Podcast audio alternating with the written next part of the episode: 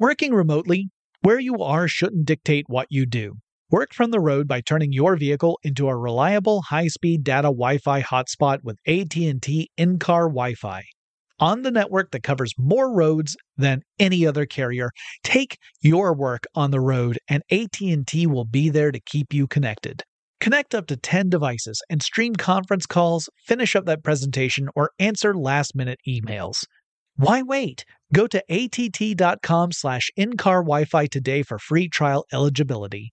Based on independent third-party data, number of devices varies by manufacturer. Always pay careful attention to the road and don't drive distracted. Wi-Fi hotspot intended for passenger use only when vehicle is in operation. Compatible device and vehicle required.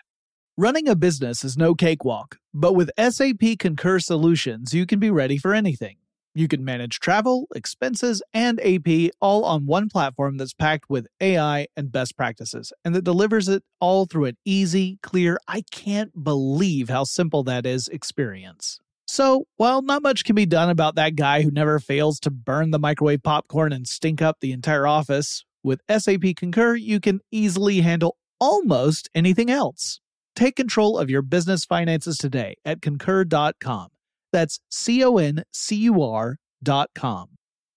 Experts claim there is nothing tougher than a diamond, but at Diamonds Direct, we beg to differ. Have you ever met a mother? Strong, radiant, timeless. This Mother's Day, give her the gift that meets her match with diamond jewelry starting at $200. Plus, Diamonds Direct's exceptional quality and unbeatable everyday price. You're sure to give her a gift that wows this generation and the next to come. Experience the thrill of jewelry shopping done right at Diamonds Direct. Diamonds Direct, your love, our passion. From BBC Radio 4, Britain's biggest paranormal podcast is going on a road trip. I thought in that moment, oh my God, we've summoned something from this board. This is Uncanny USA. He says, Somebody's in the house, and I screamed. Listen to Uncanny USA wherever you get your BBC podcasts, if you dare.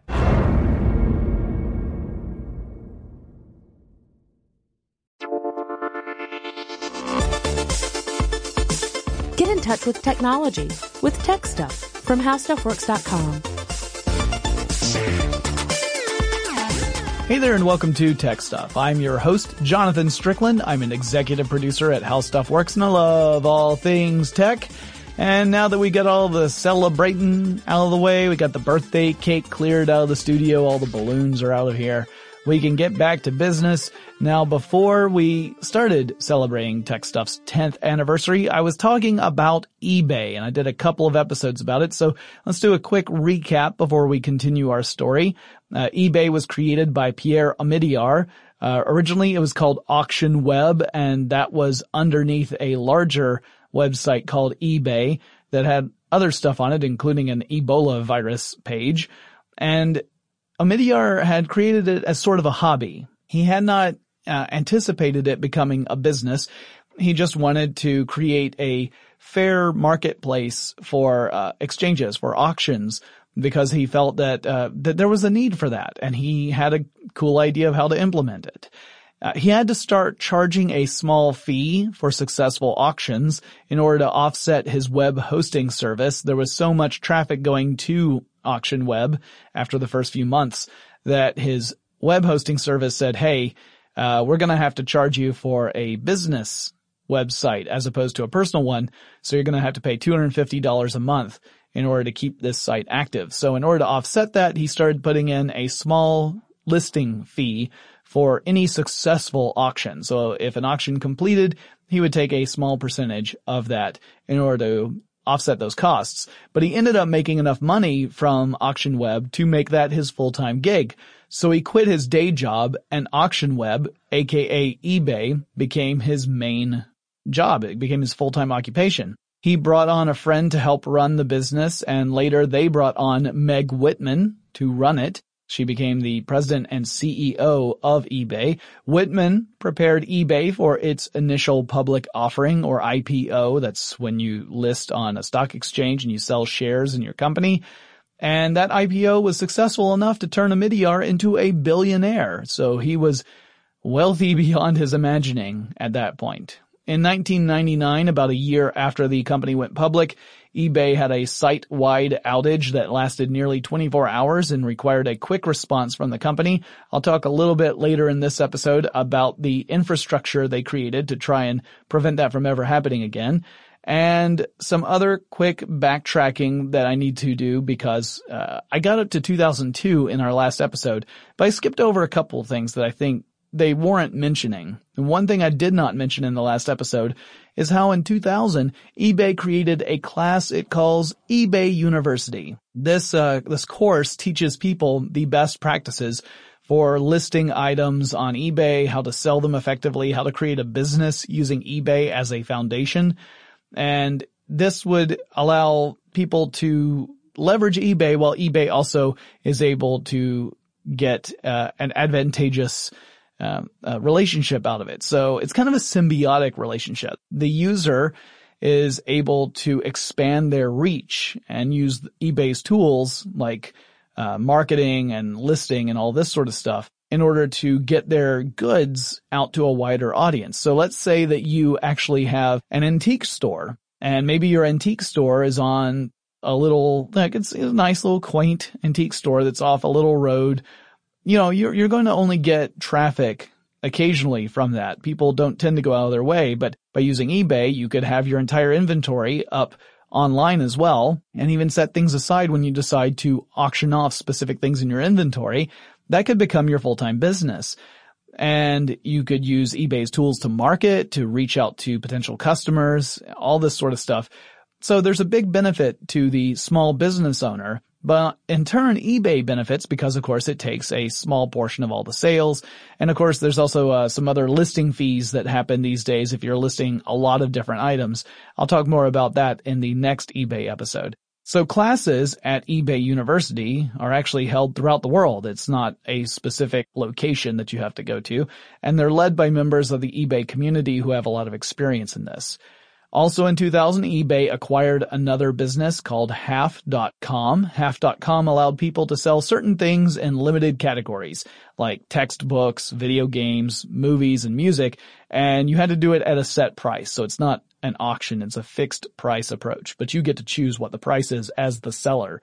Um, as a store with a bunch of independent vendors. You can think of it that way. So let's say that you wanted to sell a specific textbook you could actually go onto half.com and search to find out if anyone else was selling that same sort of textbook and what price they had set it at, what the average price was. And this would help you determine what price to set your textbook. Maybe you go a little under because you really want to get rid of this thing. Maybe you go a little over thinking eventually someone's going to pay for it. Half.com took a commission for any sale and sellers were responsible for shipping the actual items within three business days of a sale going through. And oddly enough, even though eBay would acquire PayPal in 2002, eBay would not incorporate PayPal into half.com until 2013. So that was kind of weird that they delayed so long to put PayPal functionality in half.com. eBay stated it would operate half.com as a separate entity, maintaining its business model, which was pretty much true until 2017 when eBay shut down half.com. So it is no more. In November 2000, eBay introduced the buy it now feature that allows buyers to purchase an item at a set price rather than play the auction game. And of course, it's up to the buyer to set this. So if a buyer doesn't set a buy it now price, it's just a normal auction. But this gave buyers options. They could try to purchase the item at less than the buy it now price by going through the auction, but then they could risk being sniped out of a purchase, or they could just go ahead and buy it for the asking price. So, for example, I might have a lovely vase up on eBay, and the uh, the minimum bid for the auction is twenty dollars, but the buy it now price is fifty dollars. So if you really like that vase, you could just buy it for 50 bucks. Or if you felt, oh, I feel pretty good about this. I don't know that a lot of people are looking at this. I'm going to go ahead and put in the minimum bid of 20 bucks and you could just try and buy it for that. And if the auction expires at the end of the set time and you are the highest bidder at 20 bucks, you just saved yourself $30. So it's kind of a, a, a game almost, or it's, you know, a bar, a, a, a risk sort of thing, depending on how you want to look at it, but it gave options to buyers. eBay also released an API, that is an application programming interface. They did that in 2000. That lets developers create their own apps to interact with eBay. So uh, it, it lets you have some functionality with eBay and you can do it in different ways. You can incorporate it into different websites, that kind of thing. In 2001, and this is on eBay's own corporate history, a special auction saw a pair of blue jeans sell for more than $46,500. Think about that, Tari. A pair of blue jeans that cost $46,500. What? What? Those jeans, by the way, were the oldest pair of Levi's known to exist. The auction was partly presented by the History Channel, and who was the lucky bidder who put forward nearly 50 grand for a pair of jeans? Any guesses? Any guesses, Tari? You gonna guess? Tari's not guessing. Give me a guess. Who would put up 50 grand for a pair of blue jeans? Levi's. Vintage Levi's. They date from 1880s. Tari, you gotta, you gotta be faster than this. You gotta be faster. People can't listen to this. Tell me. It was actually the Levi Strauss company. The company that made the blue jeans paid $50,000 or nearly $50,000 to buy the blue jeans. That is the most expensive refund I have ever heard. Uh, actually they just wanted it so that they would have these vintage jeans and they planned on making, uh, replicas essentially of the jeans and selling them. The jeans, like I said, were dated to the 1880s, which means that Jack the Ripper could have worn them, but he probably didn't because he probably didn't wear blue jeans at all. eBay also launched the eBay store in June 2001. That allowed sellers to create a virtual storefront that would hold all their listings, as well as let them put branding on the page to differentiate their stores from other people's stores. And it eventually included marketing tools for users as well, like email newsletters. So this gave people who had an eBay account the chance to have their own virtual storefront. So instead of just listing things on eBay, so you have, maybe you've listed 20 different things on eBay, but they're all kind of just random and they don't appear in any one location. It's just if people happen to be searching for that particular type of item, then your listing might pop up. By having a virtual storefront, people could actually go through all the things you have listed on eBay. And it's almost like you are your own little tiny store. And in fact, you could be if you had stuff that you were making, for example, and you wanted to make it available on eBay, you could have your own little storefront. So this really changed things up a lot too. Now we're finally back up to 2002 and I realized that was a lot of stuff I left out of my last episode. But during that last episode, I felt the trajectory toward the PayPal acquisition was really important. As for that acquisition, David O. Sacks, who was the COO and the product leader of PayPal at the time of the acquisition, wrote a great piece on Quora, that's the question and answer website, about why PayPal chose to sell to eBay. Why, why did PayPal want this acquisition to take place? Well, at the time, PayPal was working hard to scale up because payment processing businesses are only really profitable if they scale and eBay represented the majority of all payment volume on PayPal at two thirds of all transactions. eBay also had other payment solutions connected to its service, not just PayPal. So you could pay through credit cards. EBay had its own proprietary approach and others. And so there was a possibility that eBay could end up taking PayPal off that list or push other people to use its own proprietary approach and that PayPal would suffer as a result.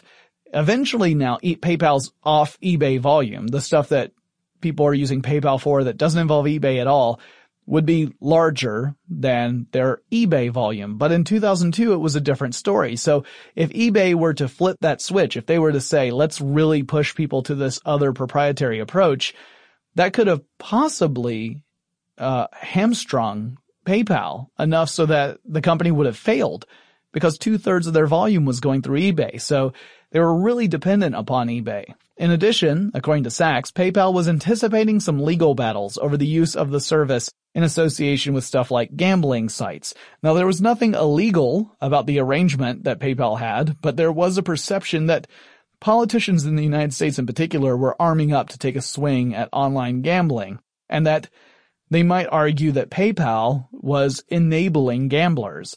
And so when the opportunity came, PayPal ended up agreeing to this acquisition deal with eBay in order to join forces with the company so that PayPal could survive and grow. eBay would benefit from that as well, obviously. Now it's going to be fun to revisit that topic when I get up to 2014 because that's when PayPal and eBay parted ways. And I'll explain all about that and why it happened in the next episode. In 2003, eBay continued making acquisitions of other auction and commerce online companies, including a Chinese commerce company called EachNet. And it continued to grow and add more users at this time. Employee Jim Uncle Griff Griffin published a book called The Official eBay Bible, which was a manual to help buyers and sellers make the most effective use out of eBay. Oh, and also that year, Weird Al Yankovic came out with a little ditty called eBay. And it was a musical parody of the song I Want It That Way by some group called the Backstreet Boys. Now, I'm not gonna sing that song because you guys have done nothing wrong and don't deserve to have that happen to you. But I am gonna read some of the lyrics to you just so that you can kind of get a feel for this song. So, uh, the song opens like this. A used pink bathrobe, a rare mint snow globe, a Smurf TV tray I bought on eBay. My house is filled with this crap, shows up in bubble wrap most every day what I bought on eBay. Tell me why I need another pet rock. Tell me why I got that Alf alarm clock. Tell me why I bid on Shatner's old toupee. They had it on eBay. And a little bit later in that song, he has this bit. I am the type who is liable to snipe you with two seconds left to go. Whoa. Got PayPal or Visa, whatever will please you as long as I've got the dough. So he did a really great job making jokes out of the stuff that was very much part of eBay culture. In fact, I haven't really talked about what sniping is yet in these episodes about eBay, and I guess I probably should. Sniping was this practice of sitting on an auction and watching the time run down, and then placing a bid just before the auction expires, and you were said to snipe it because you would outbid the previous bidder just before the auction ended. But this is actually a little more tricky than it sounds because the way eBay allows for automatic bidding. I'll explain that more in just a second, but first let's take a quick break to thank our sponsor. Working remotely, where you are shouldn't dictate what you do. Work from the road by turning your vehicle into a reliable high-speed data Wi-Fi hotspot with AT&T in-car Wi-Fi. On the network that covers more roads than any other carrier, take your work on the road and AT&T will be there to keep you connected. Connect up to 10 devices and stream conference calls, finish up that presentation, or answer last-minute emails. Why wait? Go to att.com slash in-car Wi-Fi today for free trial eligibility. Based on independent third party data, number of devices varies by manufacturer. Always pay careful attention to the road and don't drive distracted. Wi Fi hotspot intended for passenger use only when vehicle is in operation. Compatible device and vehicle required. Running a business is no cakewalk. There is a ton to keep track of employees to keep happy, spending to control, travel to plan, and on top of it all, nobody knows exactly what the future holds. Your finance team always has to be ready to change. But with SAP Concur Solutions, you can be ready for anything. You can manage travel, expenses, and AP all on one platform that's packed with AI and best practices, and that delivers it all through an easy, clear, I can't believe how simple that is experience. And you can finally say goodbye to the costly mistakes and risks that come from manual work and spreadsheets. So, while not much can be done about that guy who never fails to burn the microwave popcorn and stink up the entire office, with SAP Concur, you can easily handle almost anything else. Take control of your business finances today at concur.com. That's C O N C U R.com. From BBC Radio 4, Britain's biggest paranormal podcast is going on a road trip. I thought in that moment, oh my God, we've summoned something from this board.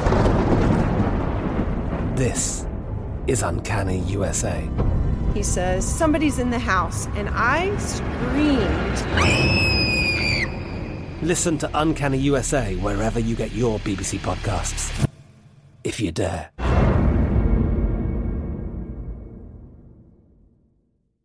When you think about the future, what kind of technology do you envision? Whatever the future holds, artificial intelligence will undoubtedly be at the heart of it all. Join Graham Class as he hosts season two of Technically Speaking, an Intel podcast from Ruby Studio in partnership with Intel. Explore the future of technology that's rapidly evolving our world today with the help of AI. There is still so much work and research needed to fully understand the power and potential of AI. And Intel is at the forefront of implementing AI and revolutionary technology that's changing the world we live in for the better. In each episode, Graham interviews the minds transforming medicine and healthcare, retail, entertainment, personal computing, and more while pioneering new uses for AI in these spaces. Tune in every other Tuesday and explore the latest technology that's changing our world today and creating a more accessible tomorrow. Listen to Technically Speaking, an Intel podcast on the iHeartRadio app, Apple Podcasts, or wherever you get your podcasts. All right, so we're back and let's talk quickly about how bidding works on eBay since I haven't really covered that yet. Before we jump back into the history of the company, in an eBay auction, the auction will last a set amount of time and you get to choose what that time is. The seller can select an auction to last one, three, five, seven, or ten days. And typically the seller will also create a reserve price. That's the minimum bid the seller will accept as a purchase price for the item. And the seller can also choose a buy it now price, which would allow someone to outright purchase the item for that price rather than bid on it and start up an auction. Or you might not set a buy it now price. And you might not do it in the hopes of people going bonkers and bidding up the price to a really high amount, much higher than what you would have set. So it's kind of a, a risk versus reward thing. Now in normal auctions in the real world, like physical auctions, typically the auctioneer, who I think by law must be able to speak at a speed that defies belief, will call for bids until the bids trickle down to a halt at which point the auctioneer calls for the end of the auction of that particular piece, and the person who made the final bid wins. So you just keep going, and so an auction can last a really long time or be really short. And of course by wins, I mean the person now has to cough up the actual dough to buy the thing that was being auctioned off. Now on eBay, auctions have a predefined end time. They don't just go when the bids trickle out. So the auction will continue to go until it reaches its cutting off point or the seller chooses to end the auction early. And at that moment, whomever made the highest bid wins the auction.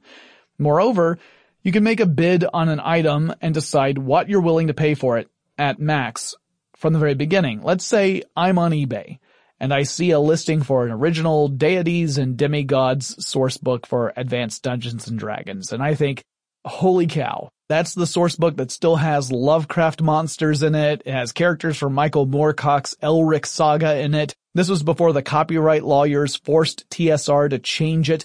I have to have this book. I decide that I am willing to pay up to $100 for this source book because I'm a collector. And the current bid is, let's say, $35. Now my new bid does not automatically make the price jump from $35 to $100. Instead, eBay will reference whatever the maximum bid was for the person who set the $35 amount. And if $35 was the maximum, eBay will bump up the price to a small amount above $35. Let's say it's in $5 increments. So if someone else bids against you, but they bid below your $100 maximum, you will automatically outbid them a little higher than their bid.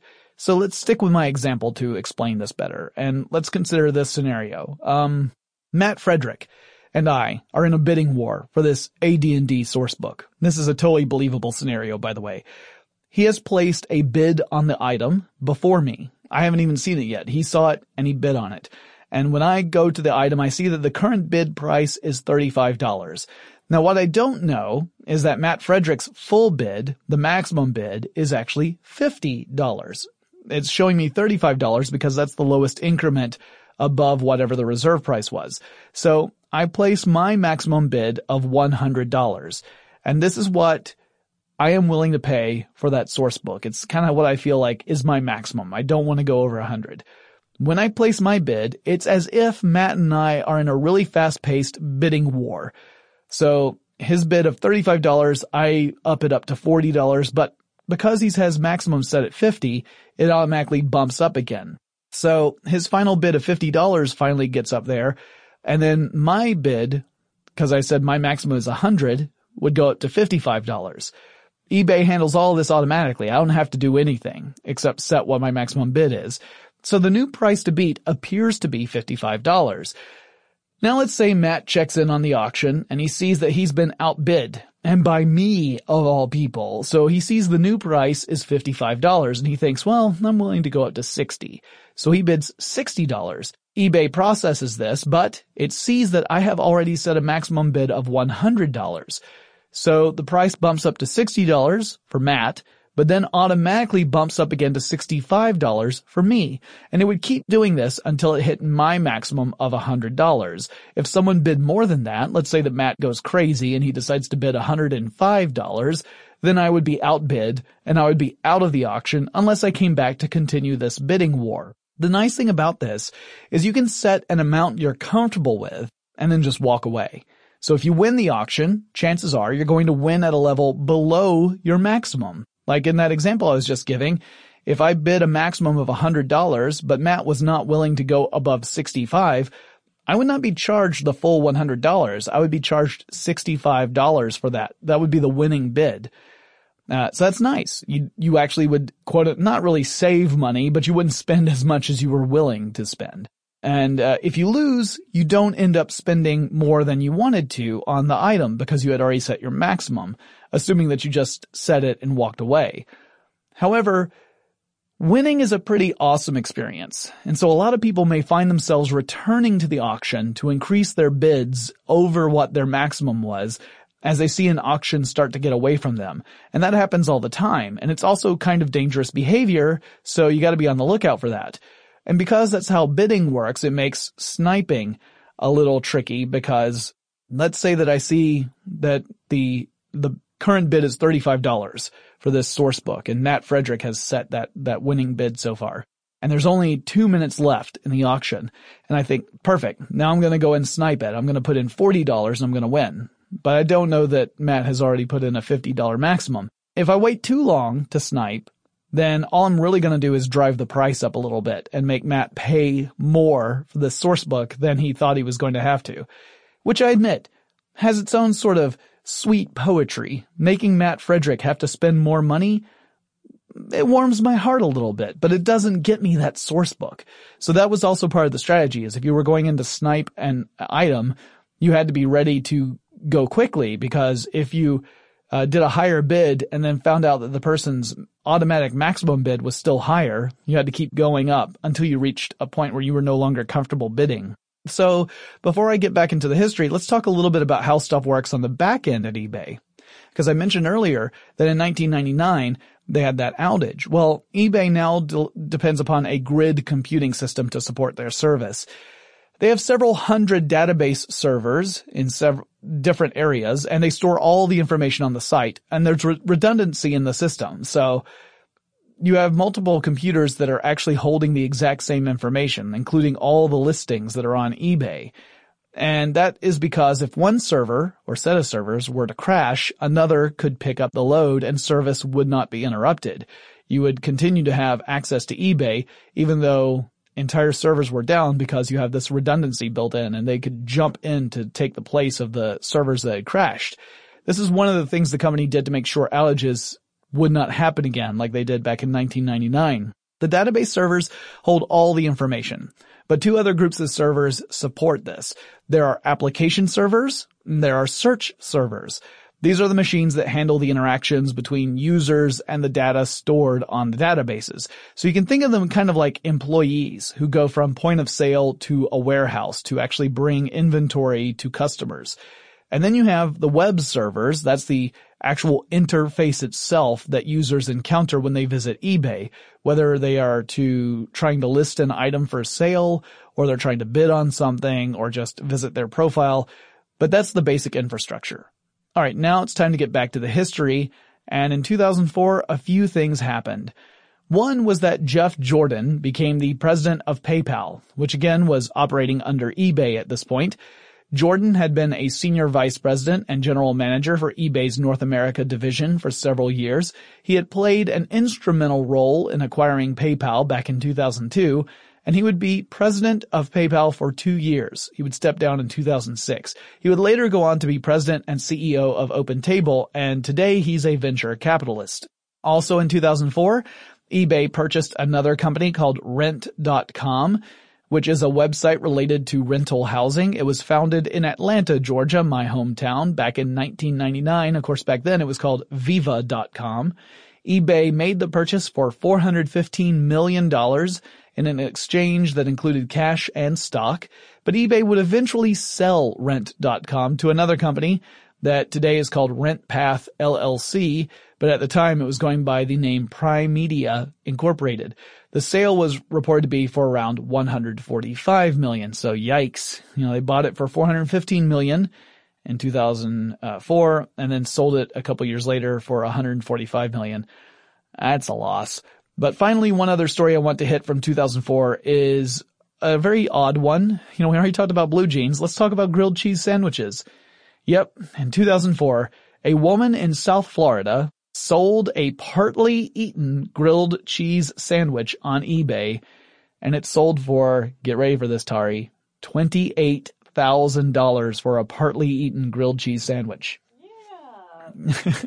now, the reason why was because the grilled cheese sandwich had a pattern, or apparently had a pattern on it. It's really just random coloration, but still, it was, uh, there was some colors on this grilled cheese sandwich that gave a shape that suggested it could be the image of the Virgin Mary. So I say to this, sweet cheeses.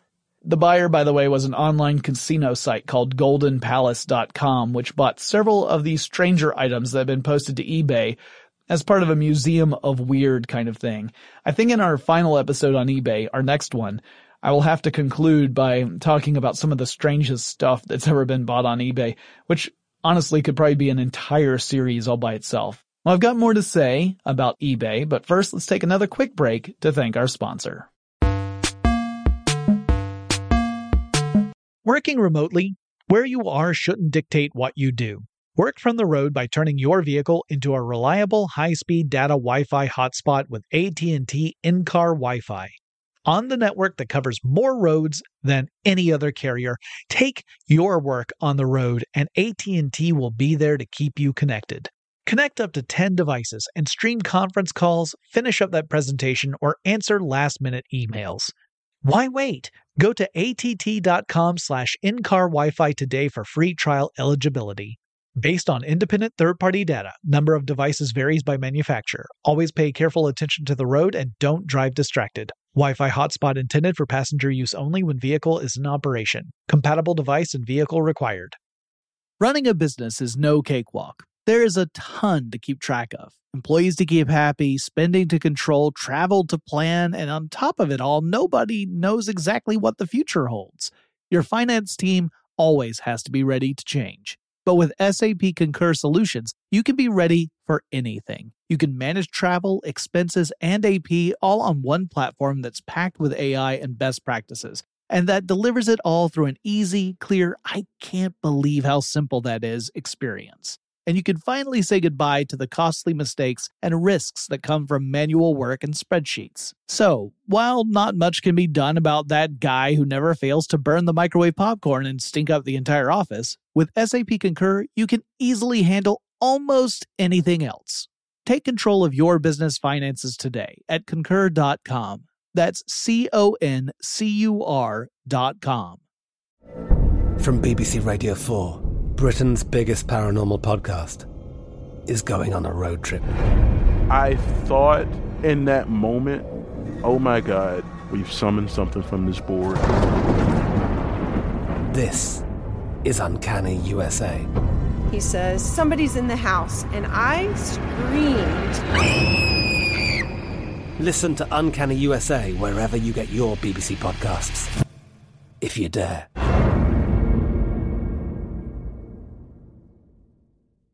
When you think about the future, what kind of technology do you envision? Whatever the future holds, artificial intelligence will undoubtedly be at the heart of it all. Join Graham Class as he hosts season two of Technically Speaking, an Intel podcast from Ruby Studio in partnership with Intel. Explore the future of technology that's rapidly evolving our world today with the help of AI. There is still so much work and research needed to fully understand the power and potential of AI, and Intel is at the forefront of implementing AI and revolutionary technology that's changing the world we live in for the better. In each episode, Graham interviews the minds transforming medicine and healthcare, retail, entertainment, personal computing, and more while pioneering new uses for AI in these spaces. Tune in every other Tuesday and explore the latest technology that's changing our world today and creating a more accessible tomorrow. Listen to Technically Speaking, an Intel podcast on the iHeartRadio app, Apple Podcasts, or wherever you get your podcasts. In 2005, eBay brought on John Donahoe as the president of eBay Marketplaces, and he would later serve as the president and CEO of the company after Meg Whitman's departure. eBay also created a classifieds business called Kijiji, and I'm sure I'm mispronouncing that, but it's from a Swahili word for village. This began as a startup business within eBay itself. It was spearheaded by employees of eBay, so it was kind of like a startup incubator within eBay. It was bolstered by more acquisitions, starting with a British online classifieds service called Gumtree and a Spanish service called Loquo. And in the United States, this service would morph into eBay Classifieds in 2010. Uh, it's still called Kijiji in several countries, however. Also, just to stick with this for a little bit longer, the, the division had a stake in a competitor classified site, a little site that you might have heard of called Craigslist. That stake amounted to about 28% ownership of the online classifieds site. But Craigslist and eBay have had a, let's call it a contentious relationship over the years. And each company has accused the other of various forms of skullduggery and general shenanigans. And ultimately, this resulted in eBay selling back the ownership stake it had in Craigslist in 2015. In September 2005, eBay turned 10 years old. I know what that feels like. In an effort to protect their business model and help people who depend upon eBay for their own businesses, the company created a division called Main Street. The purpose of Main Street is to educate communities about the various legislative moves that could impact the way online commerce works. It's kind of a grassroots campaign to get people involved in that sort of stuff. And it's an advocacy group, which is definitely serving eBay's interests.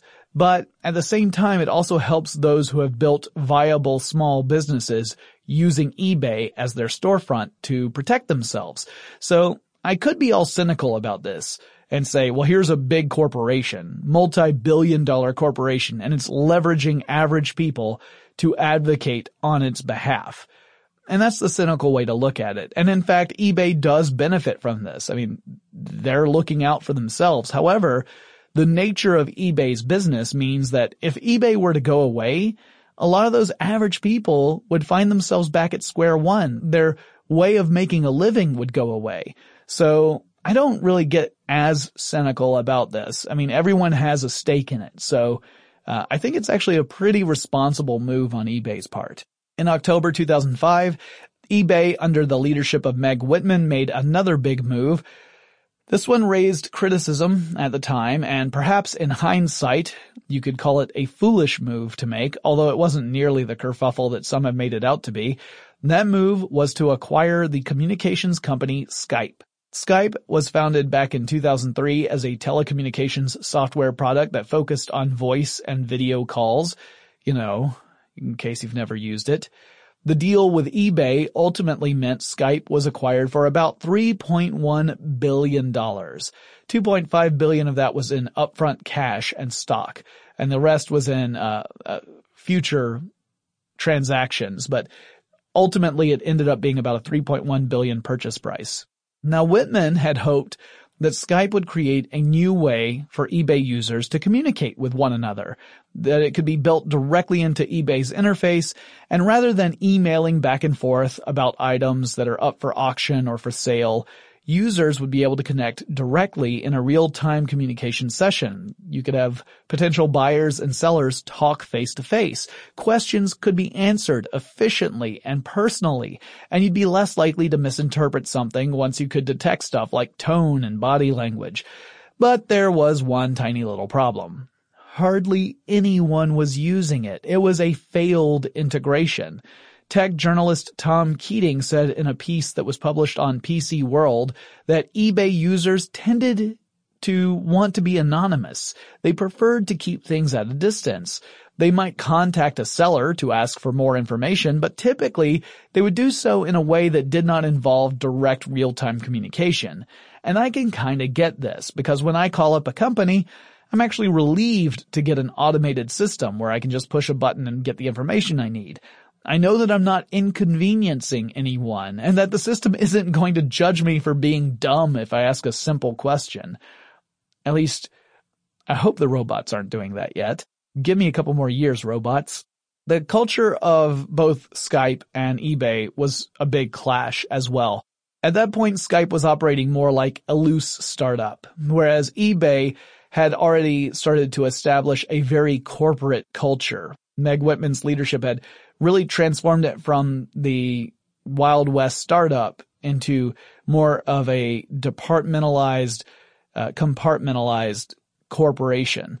And so those two things were clashing quite a bit. And eBay kept shuffling around the management team over at Skype while trying to find the best fit. And that meant Skype was really struggling to find itself, to find a rhythm and an identity. Ultimately, eBay decided to sell most of its ownership of Skype in 2009 to a group of private investors, and the investors bought about 65% of the ownership of Skype, and eBay retained the rest of it.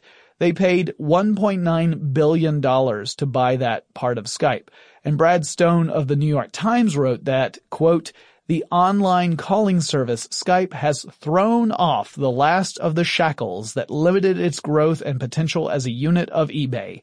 End quote. Ouch. Analysts looked at this move as one of eBay trying to make the best out of a bad situation. Jeffrey Lindsay, who is an analyst, called eBay's purchase of Skype a quote, serious mistake by Meg Whitman, end quote, and an attempt to buy growth. Now, of course, a lot of companies have bought growth in the past.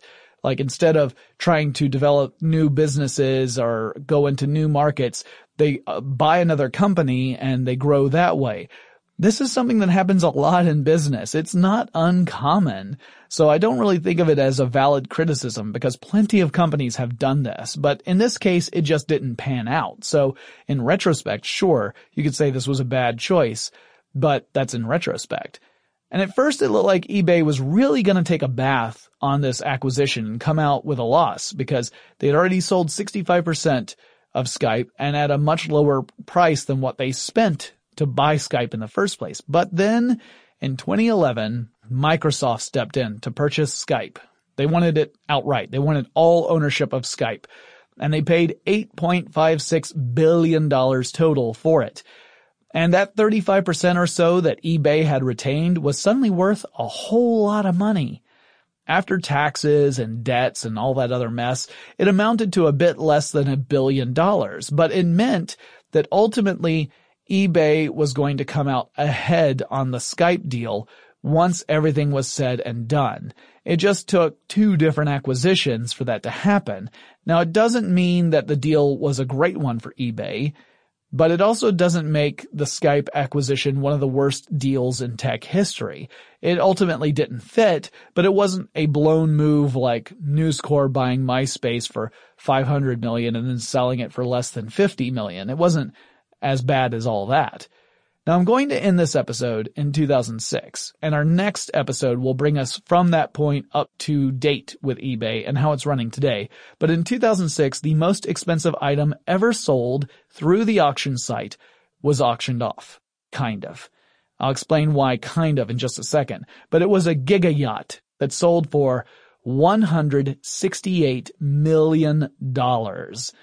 That is insane. So what the heck was this giga yacht like? And what the heck is a giga yacht?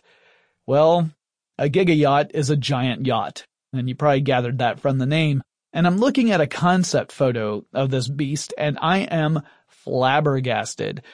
So it was designed by Frank Mulder, who is a naval architect. And, uh, at this point, it's still a design, but here are some of the stats on this design. The yacht, if it's ever built, will measure 405 feet long. That's about 123 meters. The design has a multi-level VIP stateroom. It has seven guest rooms, uh, including a children's stateroom. It has a spa that includes a gym, and it has an office and a movie theater and a glass elevator and a swimming pool and a helicopter pad and a garage that can actually have a ski boat and two tender boats in it. It can also launch a submarine from dry dock. And according to one source, the master suite would be 3,000 square feet, which is insane. I don't know if that's true or not because it was just in this one source. And when I went to Mulder's actual website, I could not find any information about how big the VIP suite actually is. So I don't know where they got that information. The purchaser on this auction is an oil tycoon from Russia named Roman Abramovich. He made the winning bid Technically, the winning bid was for a 50% down payment of $85 million on eBay. He was the second bid on that auction. The first bid was $10. I presume that did not meet the reserve asking price.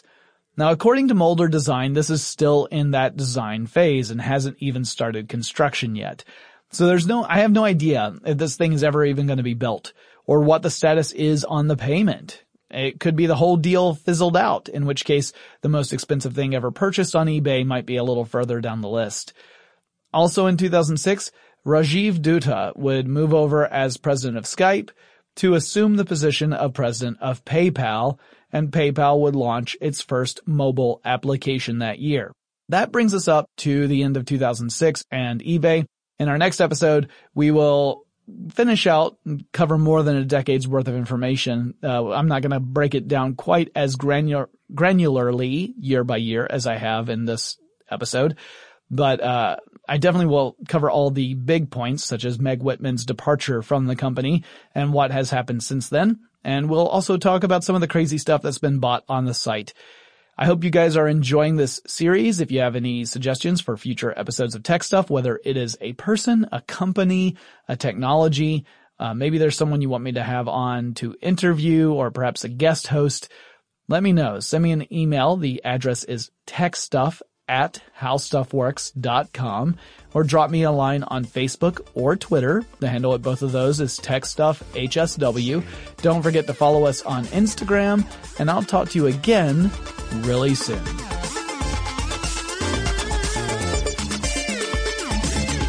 For more on this and thousands of other topics, visit howstuffworks.com.